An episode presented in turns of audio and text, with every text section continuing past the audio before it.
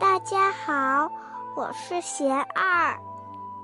我每天为大家读诵一段我师傅的话，喜欢就多来听听吧。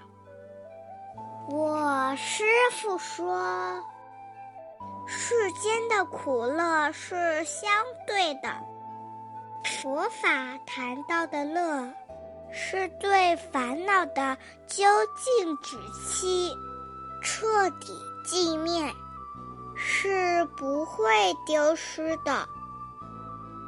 当你真正开启了内心的光明时，真正到了这个境界，不仅自己能够出离一切苦，还要发大悲心来救度一切众生。我师父还说。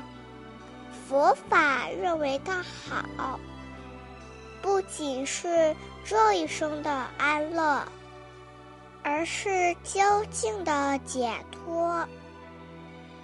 拜佛不是求外在的佛菩萨保佑，真正的意义是礼敬和孝学。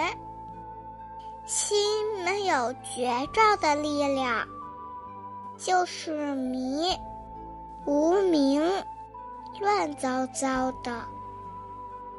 学习佛法就好比在内心点亮一盏灯，让它分分明明、清净有序。